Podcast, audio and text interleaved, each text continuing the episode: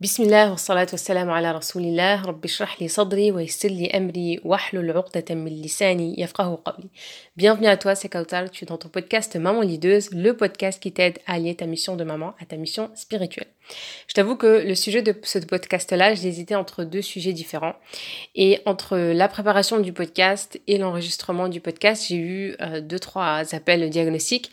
Et subhanallah, parmi ces appels diagnostiques, il y avait deux personnes sur trois ou quatre, je ne sais plus, qui avaient, qui présentaient ces mêmes symptômes-là et plus deux élèves cette semaine qui ont, avec lesquels aussi j'ai échangé sur euh, ce sujet-là. Donc il m'a semblé, subhanallah, euh, euh, plutôt naturel de d'aborder ce sujet-là en premier cette semaine. J'espère qu'il te sera utile et qu'il pourra t'éclairer, Inch'Allah, sur certains, certaines problématiques que tu rencontres au quotidien. Ça sera un podcast introductif, vraiment pour réveiller les consciences, aller vous sensibiliser un peu et, Inch'Allah, j'espère par la suite pouvoir, les, dans les jours qui arrivent, Inch'Allah, organiser un live avec une psychologue pour pouvoir développer un peu plus le sujet, Inch'Allah. L'idée, ce podcast, je le rappelle, c'est vraiment d'éveiller les consciences et d'aller chercher un peu pourquoi on veut parfois répondre à certains besoins, pourquoi on veut répondre parfois à certaines problématiques liées à nos enfants. Je parlerai aujourd'hui principalement des enfants qui ont des troubles, notamment le trouble TDAH, des troubles de l'opposition ou autres. En tout cas, tout ce, phénomène qui ressort ces, dernières années, qui est très présent notamment dans euh, les réunions parents euh, d'élèves, les réunions parents-enfants. Euh, pour pouvoir aller comprendre qu'est-ce qu'on cherche en tant que parent, qu'est-ce qu'on cherche en tant qu'enseignant aussi, à comprendre, à justifier euh, à travers ces diagnostics-là. Je rencontre beaucoup de mamans et j'échange avec beaucoup de mamans et très souvent on me dit non mais je suis sûre, je suis persuadée que mon enfant a un trouble TDAH. Et c'est ok en fait, en tant que maman vous avez ce ressenti-là et c'est vraiment important d'aller euh, suivre votre ressenti, de vous écouter en tant que maman parce que très souvent vous ne vous trompez pas. Parce que subhanallah, Allah vous a donné cet instinct-là, ce ressenti-là qui est unique. Et donc parfois des choses que certaines maîtresses ne peuvent pas voir, vous, vous allez pouvoir les voir, les lire et les ressentir chez vos enfants. Donc déjà, quand tu ressens quelque chose par rapport à ça, si tu sens que par rapport à ses frères et ses sœurs, cet enfant-là a quelque chose de spécial, de différent, malgré qu'il n'y ait pas de réel changement dans ta façon d'interagir avec lui, dans ton comportement, euh, et que tu sens y a quelque chose de différent, c'est vraiment important d'aller écouter ton ressenti et d'aller pousser, si tu le souhaites, euh, les recherches, les diagnostics pour pouvoir comprendre mieux cet enfant et adapter justement euh, ton comportement avec lui. Et parfois, pour certains enfants, il y a besoin d'un traitement même. Donc, on a, par rapport à, ces troubles-là, des, des, remèdes, on va dire, ou des solutions pharmacologiques et d'autres comportementales. Dans tous les cas, moi, ce que j'aimerais, le sujet, donc j'aimerais développer un peu plus, c'est le côté comportemental qui est important. Ce que je demande souvent au moment, c'est si tu sais que ton enfant est diagnostiqué TDAH, si on reste sur ce, ce, trouble-là, mais vraiment l'idée c'est de parler en, général des troubles, mais principalement de celui-ci, euh, ou de l'autisme par exemple, qu'est-ce que tu cherches après euh, ce diagnostic-là? Qu'est-ce que, qu'est-ce que tu as fait de nouveau depuis que tu as su que ton enfant est diagnostiqué TDAH Qu'est-ce que ça t'a permis de faire, de mettre en place, de savoir que ton enfant a ce trouble-là? Très souvent, il se passe très peu de choses. Ou bien, euh, soit on continue à faire ce qu'on faisait, soit euh, on arrête de faire ce qu'on faisait. Donc là, je vais développer un peu plus. Mais très souvent, on n'a pas de ligne de conduite claire. C'est-à-dire qu'on va encore une fois euh, essayer de se rassurer derrière une étiquette qui est de savoir que oui, mon, psychologue a confirmé que, ou le pédiatre a confirmé que mon enfant est TDAH il est pris en charge soit par une, une, ATSEM à l'école, soit par des séances à l'extérieur pour, euh, pour développer un peu plus soit la compréhension, soit la concentration autre. Mais en parallèle, au foyer, il ne se passe rien de spécial. Parfois, c'est même euh, le contraire, c'est-à-dire que tout ce qu'on était en train de mettre en place, et c'était un des sujets d'ailleurs avec ces deux mamans, c'est que on a beaucoup de laxisme qui est mis en place justement du fait qu'on a su que cet enfant-là avait un trouble de l'attention ou euh, de l'hyperactivité. L'idée, c'est de se dire, quand vous savez que votre enfant a un trouble ou qu'il est diagnostiqué, quelle que soit la problématique qu'il va rencontrer, quel que soit l'handicap que cet enfant peut avoir, qu'est-ce que vous cherchez à mettre en place derrière? Quelle est votre intention derrière tout ça? Très souvent, il y a très peu d'objectifs, voire pas du tout. Et c'est vraiment une façon de, de, se rassurer, en, en, rassurer aussi le niveau de culpabilité, de se dire, ok, bon ben au moins maintenant je sais pourquoi il faisait ça. Au moins euh, maintenant quand il le fait, on va dire que j'ai un peu plus de patience, même si bon voilà je craque. Et après j'essaye de me rappeler que au moins ça permet à son père de euh, d'être plus de se contrôler un peu plus, de moins être dans la colère, de d'être s'il y avait de la violence, d'être de, de, diminuer la violence. Et tout ça, ce sont des choses qui sont positives de se dire que ok s'il y avait un excès dans l'autorité, euh, le fait de savoir qu'il y a un trouble, bon, ça nous a permis d'être un peu plus euh, regardant, d'être un peu plus tolérant, un peu plus de patience, moins d'impulsivité, c'est ok. Et si on était euh, trop laxiste, très souvent, c'est l'effet inverse, on va être beaucoup plus laxiste. C'est-à-dire qu'il y avait déjà pas beaucoup de règles à la maison, il y en a encore moins. On était déjà pas très organisé à la maison et on a encore moins d'organisation, surtout par rapport à cet enfant-là. Et la difficulté, surtout, c'est quand vous connaissez, quand vous apprenez que cet enfant-là est diagnostiqué et que c'est avéré que c'est confirmé. La difficulté, c'est quand on a d'autres enfants, qu'on a des frères et sœurs qui n'ont pas justement ce trouble-là, euh, et que on se comporte soit de la même façon avec les quatre enfants, si on a quatre enfants, trois enfants, cinq enfants, ou soit que la différence, elle est très très très visible et de ce fait, on va développer bien évidemment bah, d'autres comportements chez les frères et sœurs. Et donc on est dans une difficulté dans tous les sens du terme. C'est-à-dire qu'on est en difficulté par rapport à l'enfant lui-même, mais aussi par rapport à sa fratrie qui développe eux aussi des comportements parce qu'ils ressentent qu'il y a une différence. Donc si nous-mêmes en tant que parents, on ne sait pas comment on doit se comporter avec cet enfant-là, quelle est la pédagogie qu'il faut y avoir avec euh, cet enfant-là, quelle façon il faut, euh, comment il faut se comporter avec lui, comment il faut euh, sanctionner, est-ce qu'il faut sanctionner, comment il faut corriger, est-ce qu'il faut corriger, qu'est-ce qu'il faut corriger, qu'est-ce qui, à quel comportement il faut donner des limites et dans quel cadre, il va être difficile vraiment pour vous encore plus avec au sein d'une fratrie. Ce qu'il faut aussi comprendre, c'est que très souvent, on a beaucoup de, parents et même de retours de psychologues qui vont avoir des parents qui vont dire oui, ma, mon enfant, il coche toutes les cases. Euh, concernant bah, toutes ces questions que vous me posez. Mon enfant, oui, il a euh, difficulté de, concentration, il a, euh, de, il a toujours l'esprit ailleurs, euh, il paraît lunatique, euh, il oublie très souvent ses affaires euh, personnelles, il oublie quand ben il oublie ce qu'il allait chercher. Si je l'envoie d'une pièce à une autre, à chaque fois il revient. Du coup, ben qu'est-ce que je fais? Moi, je ne demande plus en général à cet enfant-là, mais je vais demander à sa petite sœur. Elle, est beaucoup plus petite que lui, mais elle est beaucoup plus plus éveillée. Elle arrive à se concentrer. Je peux lui aller lui demander de me faire des courses alors que son grand frère je pourrais pas. il arrive, il va très souvent perdre son matériel, donc là, tout ce qui est affaires scolaires. Il a du mal à exécuter une tâche, il peut donner l'impression de ne pas avoir la capacité euh, de, de, prêter attention aux détails. Donc, euh, toutes ces choses-là, on se dit, oui, mon, enfant, euh, il est vraiment, il rentre vraiment dans ce cadre-là et il coche toutes les cases-là. Ce qu'il faut savoir, c'est que, subhanallah, parfois, en fonction de l'environnement dans lequel l'enfant grandit, il peut développer exactement ces mêmes symptômes-là et pourtant ne pas être un enfant euh, qui a euh, ce trouble-là de façon neurologique, d'accord? Et de ce fait, on comprend que l'environnement, il a un impact incroyable sur les comportements de notre enfant. Je m'explique un peu plus, c'est-à-dire que si on a un environnement où de, de base, tu n'as pas euh, d'autorité sur tes enfants. C'est-à-dire que tu es très laxiste, il n'y a pas de règles, euh, les enfants n'ont pas de, de, règles concernant, par exemple, la gestion des écrans, concernant l'alimentation, concernant les heures de sortie, d'entrée, euh, concernant le rythme, les routines aussi, ou les responsabilités à la maison. Ils sont très peu impliqués, c'est souvent toi qui fais tout. Donc il n'y a pas déjà d'ordre à la maison, il n'y a pas d'organisation à la maison, il n'y a déjà pas de cadre à la maison ou le contraire, où tu vas être dans, un foyer où tu es une maman très autoritaire, très impulsive, où tu vas très souvent couper la parole, ton enfant il n'a pas de, place dans, le foyer parce que c'est un enfant et que l'adulte il est sacré, que l'enfant il doit suivre, il doit obéir. Euh, toutes ces choses-là vont développer chez l'enfant des comportements euh, qui sont très similaires à un enfant qui a un trouble. Il est même, euh, il en est de même pour les enfants qui sont autistes. On a été, il y a eu des études qui ont prouvé que par exemple des enfants qui ont été exposés très très très tôt aux écrans, euh, à la télé ou au téléphone, ils vont développer euh, des troubles très similaires à un enfant qui est autiste.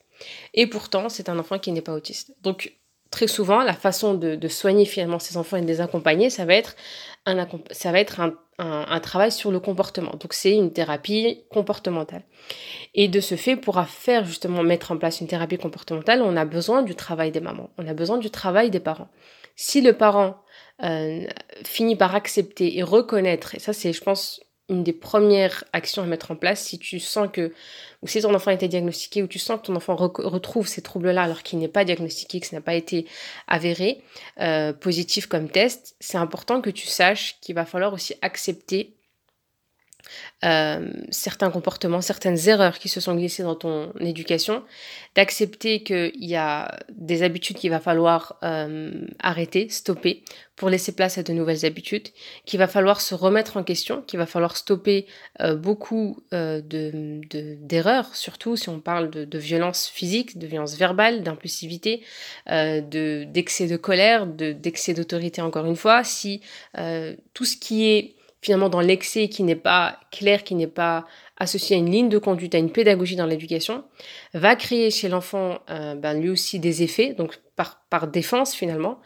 et euh, va développer aussi un stress, on va parler aussi de choc, de trauma, etc. Tous ces événements-là qu'il va vivre au quotidien vont faire qu'il va développer certains comportements. Donc l'idée c'est de se dire que nos enfants ne seront pas parfaits, un enfant ça reste un enfant, euh, un parent ne sera jamais parfait, donc diminuer aussi cette culpabilité de se dire ah moi j'ai un enfant qui est comme ça est-ce que c'est à cause de moi? C'est pas du tout euh, c'est quand un enfant est diagnostiqué aussi TDAH il faut savoir que c'est quelque chose de cognitif qui est lié aux neurones. Et donc euh, on a aussi l'hormone de, de, la dopamine qui, qui, qui est moins sécrétée. De ce fait c'est important de se dire d'accepter euh, cette épreuve qui est une épreuve aussi d'Allah Azzawajal. Euh, quand on regarde dans les lectures ou dans les recherches il y a pas encore de réelles euh, causes qui expliqueraient ou de symptômes qui expliqueraient l'effet de, de, ces troubles-là qui sont de plus en plus présents chez les enfants. Et donc on voit bien qu'il y a une hausse. Si on parle aux États-Unis, on a une hausse de plus de 40% de cas chez les enfants. Donc c'est quelque chose qui est de plus en plus présent, notamment chez les adultes. Euh, donc c'est aussi important parfois de se dire que très souvent ça peut venir aussi euh, bah, de la part d'un parent qui a eu déjà ce trouble mais qui n'a pas été diagnostiqué. Donc on comprend que ça peut être aussi lié au fait qu'il y a un des deux parents qui a déjà eu ce trouble. Mais c'est surtout d'accepter, d'être dans une certaine résilience, mais c'est surtout de savoir comment agir avec cet enfant-là. Si tu veux juste savoir qu'il est euh, TDAH pour savoir qu'il est TDAH, très souvent vous vous mettez dans une posture encore plus difficile parce que moi, c'est ce que je vois dans les accompagnements quand je demande, euh, ok, il a, il a un trouble de l'opposition, il a un trouble de l'attention de l'hyperactivité. Maintenant, qu'est-ce que tu fais avec cette information-là? Bah, très souvent, et je pense qu'à 100% des cas, on me dit bah je fais rien en fait. C'est-à-dire que soit c'est un enfant qui euh, jouit de beaucoup plus d'avantages que ses frères et sœurs et donc qui développe encore un comportement encore plus excessif, parce qu'on a d'autres choses qui se mettent en place, parce que ça reste un enfant, qui grandit comme ses frères et sœurs, qui se développe comme ses frères et sœurs, mais qui a quelques difficultés par rapport à certaines compétences. Donc, est-ce que quand tu sais que cet enfant-là se trouve là, vous vous concentrez seulement sur euh, l'aide extérieure, euh, qui est ben, tout ce qui est orthophoniste, etc. Ou est-ce que vous mettez en place réellement des choses dans votre foyer? Est-ce que vous êtes au courant de ce qui se passe dans ces séances-là pour pouvoir peut-être vous aussi euh, adapter euh, ces objectifs-là qui sont euh, soit liés au comportement, soit liés à la motricité, soit liés à la concentration, pour pouvoir savoir, ok, ben, par exemple, un enfant qui a ce trouble-là, comment est-ce que je l'invite à, à, une discipline. Comment est-ce que je l'invite à stopper quelque chose? Comment est-ce que je l'invite à respecter des règles? Comment est-ce que je l'invite à vivre finalement en groupe? Comment est-ce que je fais pour euh, finalement avoir un autre regard sur son trouble? Et comment je pourrais même en faire une force? Aujourd'hui, il y a énormément d'ouvrages ou de, de recherches euh, qui nous aident justement à accompagner ces enfants-là, accompagner les parents pour avoir un regard beaucoup plus positif. Comment on peut... Euh, parce qu'il faut... Il y, a des, des enfants qui, euh, d'ailleurs, subhanallah, les études ont montré que 40% euh, des, des, des, cas qui ont été diagnostiqués, donc enfants, euh, vont garder ce, ce, ce trouble-là jusqu'à l'âge adulte et 60% des cas vont euh, voir ce trouble-là disparaître au fur et à mesure des années. Donc c'est pas forcément un trouble qui va nous suivre qui va suivre l'enfant à vie, mais pour cela, il va falloir aussi mettre en place des choses qui vont l'aider finalement à vivre en société, vivre et le préparer à son âge adulte. Comme je disais à une maman dernièrement, c'est-à-dire que oui, tu préserves ton enfant, oui, tu le protèges parce que tu sens qu'il y a une sensibilité qui est euh, plus intense, tu sens qu'il y a une difficulté plus intense que par rapport à ses frères et sœurs, etc. Et donc tu le protèges peut-être excessivement. Mais ce qu'il faut faire attention, c'est que ces enfants-là, ils ont besoin aussi d'être préparés à la vie en société. Ces enfants-là, ils ne sont pas faits pour vivre euh, autour de quatre murs, euh, soit à l'école, soit à la maison, mais ils ont besoin d'apprendre à vivre, à interagir avec d'autres enfants. À, ils vont devoir euh, travailler, ils vont devoir euh, voyager, ils vont devoir interagir avec d'autres personnes, créer des relations, se marier, devenir père, devenir mère, devenir femme et, et, époux et épouse. Et donc, ils doivent apprendre à se comporter. D'ailleurs, il y a énormément, de, de, de personnes qui viennent pensant qui pensent avoir des problèmes euh, dans leur couple. donc, c'est des femmes qui vont dire, euh, voilà, à chaque fois que je lui demande quelque chose, euh, ben, il revient avec la moitié. J'ai l'impression que quand je lui parle, il est ailleurs. il m'écoute jamais. Il n'a pas de patience. À chaque fois, il dit que je lui fais mal à la tête. Les enfants, il n'a pas de patience pour... il n'arrive pas à écouter les enfants. Le bruit des enfants, ça le dérange, etc. etc. Et quand... Bah, ça, c'était une de nos, de nos formatrices qui, qui était psychologue, qui disait, ben, quand j'ai su que c'était quand je voyais et j'écoutais cette femme là et quand j'écoute ces femmes là euh, ben, je vois que je note en fait à chaque fois c'est des, adultes ou des, des, hommes ou des femmes qui, qui ont ce trouble là et la difficulté c'est pas de leur dire que vous avez ce trouble là c'est d'accepter en fait que le conjoint euh, ou la conjointe adopte ces comportements-là parce que euh, elle a ce trouble-là. Et donc, on a du mal à l'accepter parce qu'on se dit non, mais ça, c'est des manières, non, mais ça, c'est fait exprès, c'est facile, moi aussi, j'ai un trouble, etc., etc. Donc, c'est déjà un travail, je pense, sur l'acceptation de, de se dire que, ok, c'est un enfant qui n'arrive pas à se concentrer, c'est un mari ou c'est une épouse qui n'arrive pas à se concentrer, pas parce qu'elle n'a pas envie, pas par fainéantisme, mais euh, vraiment par difficulté, parce qu'elle n'a pas euh, assez de, bagages pour euh, développer ou déployer les mêmes compétences qu'une personne qui n'a pas ce trouble-là. Donc c'est accepter comme une, une, personne qui te dit moi j'ai de la fièvre et je peux pas me lever, on va pas lui dire non mais t'exagères parce que c'est palpable, parce qu'on voit, on arrive à toucher, à mesurer euh, la fièvre. Un enfant qui a ce trouble-là, on n'arrive pas à le voir. On se dit non mais c'est quand il veut, euh, quand il veut il le fait, quand il veut pas. Non en fait un enfant qui va avoir ce trouble-là. Euh, et on a eu l'impression parfois, parce qu'il y a beaucoup de parents qui vont dire, mais ça, je pense qu'aussi, parfois, il en joue, c'est quand il veut. Euh, la difficulté, c'est que quand un enfant, il a ce trouble-là, par pression, par peur, il va essayer de se contrôler. Donc on peut lui dire, si tu ne te tiens pas à carreau, si tu n'arrêtes pas tes histoires à l'école, parce que souvent c'est beaucoup de, d'aller-retour à l'école avec euh, les, les, plaintes des enseignants ou des parents, si euh, on a des notes qui sont en chute libre, etc., et que le père ou la mère vont mettre une pression, une certaine pression à l'enfant, et dire non, si tu ne tiens pas à carreau, tu vas être sanctionné euh, d'écran pendant un mois. Et on voit que l'enfant va essayer finalement pendant, euh, allez, peut-être une semaine, deux semaines, maximum un mois de se contenir et donc de faire un effort incroyable pour obtenir ce qu'il veut, donc finalement les écrans. Euh, et là, on va se dire, non, tu vois, en fait, c'est quand il veut. Quand il veut, quand je lui dis qu'il va pas avoir les écrans, il peut le faire. Mais euh, donc finalement, c'est pas tout le temps. Donc finalement, c'est c'est pas forcément lié à son trou. Parfois, il en rajoute. Et c'est là la difficulté, c'est que quand vous n'avez pas une ligne de conduite qui est claire et que c'est une, autorité excessive, par exemple, qui n'est pas cadrée, qui n'est pas bienveillante aussi, euh, eh bien l'enfant il va essayer parce que ça reste un être humain, il va essayer de se contenir, mais vous allez voir qu'au bout de deux trois semaines, vraiment pour, euh, pour quelqu'un qui va vraiment être tenace, qui va essayer, essayer, et encore c'est en fonction de l'intensité de, de, ses symptômes, euh, il va finir par lâcher. Et quand il va lâcher, ça sera peut-être beaucoup plus intense que euh, les premières fois. Donc l'idée, c'est de se dire, quand on sait que c'est un, trouble, on va pas se comporter avec lui comme un enfant qui n'a pas ce trouble et qui peut justement jouer avec ses avantages, tablette, écran, etc. Un enfant qui a ce trouble-là, de par nature, il a du mal déjà à le faire. Donc il va le faire par menace, c'est réel, ça va marcher. Je sais qu'il y a des parents qui disent non mais quand je lui dis ça, ça marche. C'est vrai, ça marche, mais euh, il faut l'avouer que ça ne marche que temporairement, ça ne marche pas sur, du long terme, ça marche que de façon très temporaire. Donc il faut apprendre à, cohabiter finalement et à se comporter avec cet enfant-là sur du long terme, pas seulement sur de, la menace, mais tout simplement par un cadre. C'est un enfant qui euh, à l'âge adulte, va devoir s'arrêter au feu rouge. C'est un enfant qui va devoir euh, stopper euh, au panneau de stop. C'est un enfant qui va devoir respecter les règles du code de la route. Euh, c'est un enfant qui va devoir conduire avec son permis, donc qui va devoir respecter les vitesses. S'il y a un excès de vitesse, il sera sanctionné comme n'importe qui. Donc il a besoin d'apprendre à vivre dans une société avec un cadre et des règles.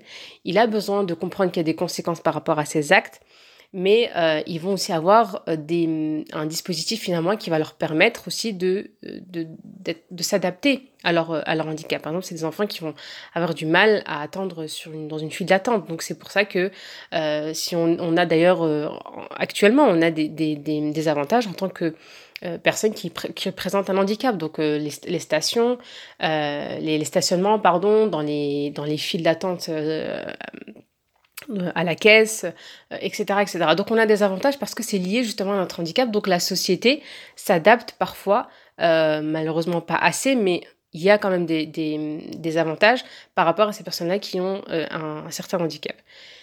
L'idée, c'est de se dire, dans notre foyer, il va falloir qu'il y ait aussi ces petites cartes-là euh, de, de, personnes à mobilité réduite, comme on peut avoir, ou euh, des avantages par rapport au fait que j'ai un trouble, donc que la fratrie comprenne, comme aujourd'hui, sinon on voit, quand on va se garer dans, dans, dans un parking, on voit qu'il y a une place d'handicapé. Il y a des personnes qui sont éduquées, alhamdoulilah, qui vont pas se garer des personnes qui n'ont pas l'habitude justement des règles, qui sont pas conscients de, des conséquences, qui vont dire oh, bah, c'est pas grave, je vais me garer à sa place. Donc là on voit encore une fois c'est une question de discipline, d'éducation qui est euh, liée et qui, euh, qui oriente ton comportement. Si euh, la fratrie éduquée comme la société devrait être éduquée, et donc on s'est dit ok, on est une famille et dans cette famille on a des règles. Parmi ces règles-là, il y a des règles qui ne peuvent pas être exécutées, qui ne peuvent pas être mises en place, appliquées et qui ne peuvent pas avoir effet euh, sur vous comme sur votre frère qui présente ce trouble-là. Ce trouble-là ne lui permet pas de faire telle ou telle ou telle chose. Il va avoir une difficulté à faire ça, ça, ça. C'est pas de sa faute, c'est pas voulu. Euh, il a besoin de plus de temps. Il n'a pas assez de, patience pour euh, attendre son tour, par exemple, ou autre, en fonction de ce que vous dira donc le, le, le pédopsychiatre. Et donc, de ce fait, on va apprendre à ces enfants-là aussi à s'adapter à leurs frères ou à leur sœur, à se comporter en fonction euh, de ce que leur frère et leur sœur est capable de faire. Et donc s'il y a une file d'attente à faire pour les toilettes, s'il y a une file d'attente à faire pour aller se brosser les dents autres, et qu'on sait que très souvent ça va nous générer toute une, toute une scène parce que l'autre n'arrive pas à patienter et donc il va sauter dans tous les sens parce qu'il attend son tour, et qu'on peut éviter certaines scènes, c'est dans euh, finalement le cadre des règles de vie du foyer qu'on va apprendre à ses frères et sœurs au papa et, aux frères et sœurs à euh, cohabiter et à vivre avec cet enfant-là. Et donc lui montrer qu'il a certains avantages, mais qu'il est quand même soumis à des règles qui sont adaptées à une vie de famille, tout simplement. Donc ça, c'est de façon, on va dire, très générale, mais c'est adapté et à personnaliser en fonction de chacun d'entre vous, en fonction de chacune d'entre vous, et euh, du cas de, son enfant. Mais l'idée, c'est qu'aujourd'hui, ce que je voulais vraiment pour, finir et clôturer, c'est que euh, on, moi, ce que j'aimerais vraiment ressortir de, ce podcast-là, c'est que tu te dises, ok, mon enfant, il a un trouble, mais qu'est-ce que je fais de cette information-là? Si aujourd'hui, tu sais que ton enfant, il a un trouble, mais tu vois très bien et qu'il n'y a rien qui s'est passé, que tu ne changes rien de. Tu ne fais rien de spécial, en fait. Soit tu es beaucoup plus laxiste, et ça, j'insiste parce que ça a créé des dégâts énormes. Euh, on a des enfants qui sont livrés à eux-mêmes, finalement, parce qu'on a l'impression qu'on peut plus rien leur demander, qu'ils sont capables de rien faire, et donc qui ne sont pas soumis aux mêmes règles que leurs frères et sœurs. Et donc on crée aussi d'autres comportements euh, chez les frères et sœurs, donc des comportements de vengeance, des comportements d'injustice, etc. Euh, ils vont essayer de d'aller euh, trouver finalement un équilibre d'eux-mêmes, essayer de, de trouver, euh, de, de, de, rééquilibrer un peu cette injustice de façon personnelle. Donc ça va, ça va rentrer vraiment dans des conflits très, très, très intenses entre frères et sœurs. Et donc c'est quelque chose de très difficile à gérer. Ou est-ce qu'au contraire tu es beaucoup trop dans l'autorité et donc cet enfant-là il essaye quand même de, de de, rentrer un peu dans le moule finalement et de se dire ok il faut que j'écoute ma mère il faut que je fasse sinon je vais avoir plus de menaces plus de menaces plus de menaces moins d'avantages euh, plus de difficultés à, atteindre mes objectifs et autres. Et de ce fait je comprends que ma mère est difficile qu'elle me fait beaucoup de chantage ou qu'elle est très dure si je ne me tiens pas à carreau donc je me dis moi j'arrive pas, j'arrive pas, mais je vais quand même devoir essayer. C'est très très très stressant au quotidien de dire que il faut que je me tienne à corps, il faut que je il faut que je sois calme en classe, il faut que alors que parfois l'école aussi n'est pas adaptée à, à ces enfants-là, le, la, vie, la vie de classe n'est pas adaptée, le, le fait qu'il n'ait pas le droit de, de bouger, qu'il n'ait pas le droit de se lever, qu'il n'ait pas le droit alors que très souvent il y a un enfant qui a ce trouble-là, c'est important de de le solliciter beaucoup plus et donc d'optimiser finalement toute cette énergie qu'il a de façon positive et donc c'est très souvent c'est des enfants qu'on doit, euh, qui doivent être assistants, les assistants de la maîtresse et même aussi l'assistant de la maman. Donc à chaque fois que tu as besoin de quelque chose, si tu vois que c'est un enfant qui a beaucoup d'énergie, c'est celui, par exemple, dans les règles de vie, si à chaque fois qu'il y a quelque chose qu'il faut aller chercher quelque chose, il faut aller récupérer quelque chose, euh, eh bien on peut envoyer cet enfant-là parce que de nature il a besoin de bouger. Donc toutes ces choses-là, c'est des choses qu'il faut quand même prendre en considération euh, et donc trouver finalement l'équilibre entre les deux. Et finalement, pour terminer, c'est surtout être dans une certaine résilience, accepter et en même temps se dire ok maintenant comment j'agis avec ça? Euh, se lamenter, on n'est pas responsable de ce trouble-là, c'est c'est c'est voilà ça vient d'Allah Azzawajal. C'est un fait, c'est euh, une épreuve euh, d'Allah Azzawajal pour nous rapprocher de lui, nous rapprocher aussi de notre enfant. L'essentiel finalement à garder en tête, c'est que plus on améliore la relation avec cet enfant-là, plus on l'aide, on l'accompagne, on lui donne confiance, euh, toute cette confiance que personne ne lui donne, ni la société, ni l'école, c'est à nous en tant que parents de lui donner, l'accompagner, baisser le niveau d'exigence, le niveau d'attente aussi, et être dans un équilibre finalement dans, tant dans, dans, le don de, de l'amour, de l'expression des sentiments, de l'écoute, une, meilleure écoute, une meilleure relation, de créer des bons souvenirs avec ces enfants-là, euh, créer une unité dans la famille pour ne pas diviser les frères et sœurs, c'est quelque chose de très important de se soutenir par rapport à ça et de comprendre, euh, euh, voilà, de sensibiliser les enfants, d'acheter des livres sur c'est quoi le TDAH, comment réfléchir un enfant TDAH, quelles sont les difficultés qu'il peut rencontrer, les avantages sans rentrer trop dans tu es différent de nous, tu es différent de tes frères et sœurs, dans l'excès, mais comprendre que en quoi c'est une force euh, aussi pour qu'il puisse grandir avec euh, cette, cette, envie aussi d'aller lui aussi euh, d'être ambitieux, de, de, de, créer ses propres projets, de ne pas se, de, se cloîtrer finalement dans, dans, dans une case euh, et ne pas pouvoir avancer quand il sera seul, Inch'Allah. L'idée, voilà, c'est de, de changer cette perception-là que tu peux avoir de ton enfant et surtout de changer ton plan d'action si tu n'en as pas un euh, et, et, de passer à l'action, Inch'Allah, Voilà, l'idée c'est, voilà, c'est un, j'ai beaucoup de choses à dire sur ce sujet-là, mais euh, j'ai voulu quand même introduire de façon, euh, on va dire, très, très, très simple, même si j'ai abordé, voilà, pas mal d'onglets, mais parce que, comme je vous l'ai dit, il y, a, beaucoup de, il y a beaucoup de choses intéressantes à dire. Une petite sensibilisation, j'espère que ça vous sera utile, Inch'Allah, et je vous dis à très bientôt, Inch'Allah. N'hésitez pas à réserver un appel diagnostic si vous voulez aller plus loin, et je vous dis à très bientôt. Assalamu alaikum.